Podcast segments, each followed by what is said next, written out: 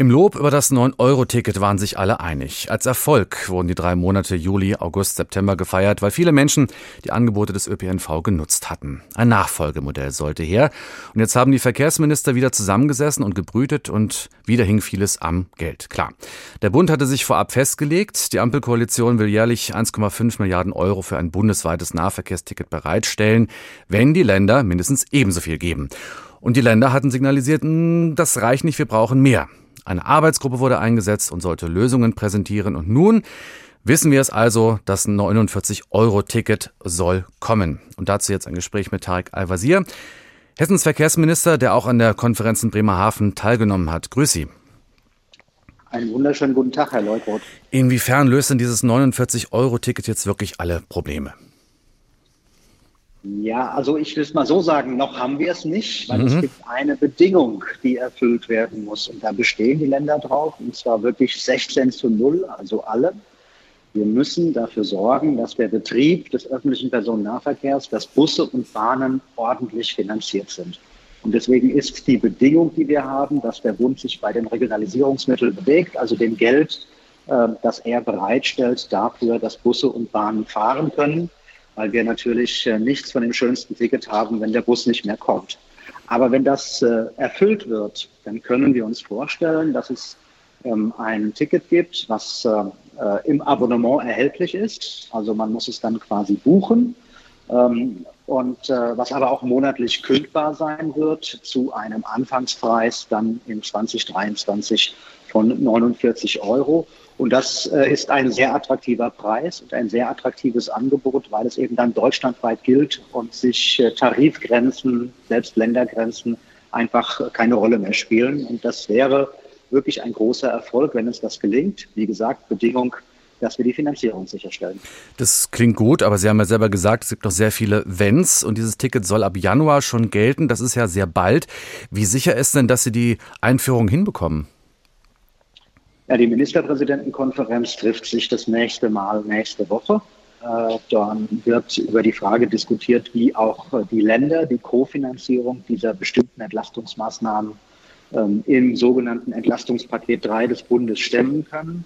Und dann ist klar, dann steht ein Treffen mit der Bundesregierung an und die Bundesregierung muss sagen, ob sie unsere Bedingung erfüllen kann, nämlich sich äh, in einem Umfang von 1,5 Milliarden Euro an äh, der Erhöhung der Regionalisierungsmittel zu beteiligen.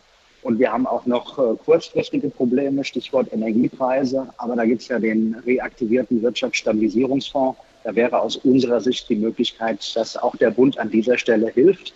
Wir als Länder tragen unseren Teil auch. Und wenn wir das alle gemeinsam wollen, dann bin ich sicher, dann kriegen wir das auch hin. Aber dann müssen sich auch alle bewegen. Mhm.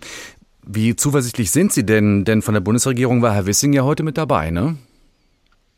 Ja, Herr Wissing war dabei und wir haben uns äh, auf sozusagen die technischen Einzelheiten äh, geeinigt, wie es aussehen könnte. Das war der Auftrag der Ministerpräsidentenkonferenzen an die Verkehrsministerkonferenz. Ähm, bei der Frage äh, der Finanzen äh, konnte Herr Wissing natürlich nicht für alle sprechen. Er ist nicht äh, der Bundeskanzler, auch nicht der Bundesfinanzminister.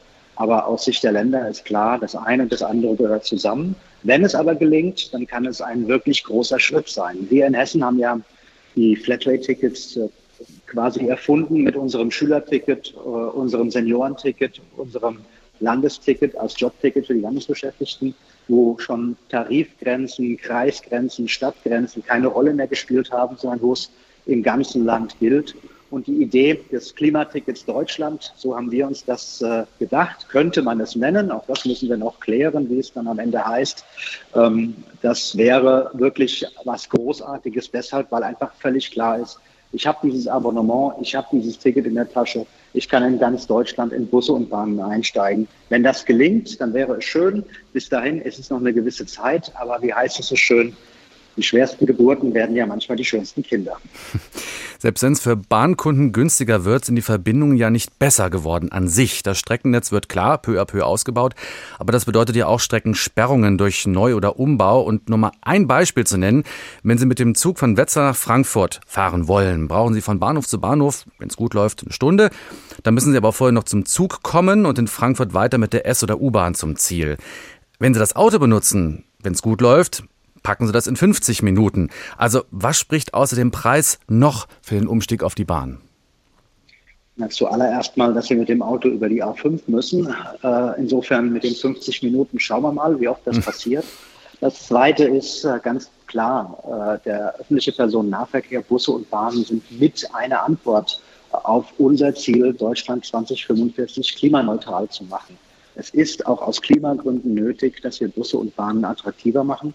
Und natürlich, ganz klar, wir müssen am Ende dafür sorgen, dass das Angebot gesichert und ausgebaut wird. Und genau deswegen bestehen wir so sehr auf diesen Regionalisierungsmitteln. Wir sind nicht irgendwelche Kleinkrämer, die immer nur die Euros zählen.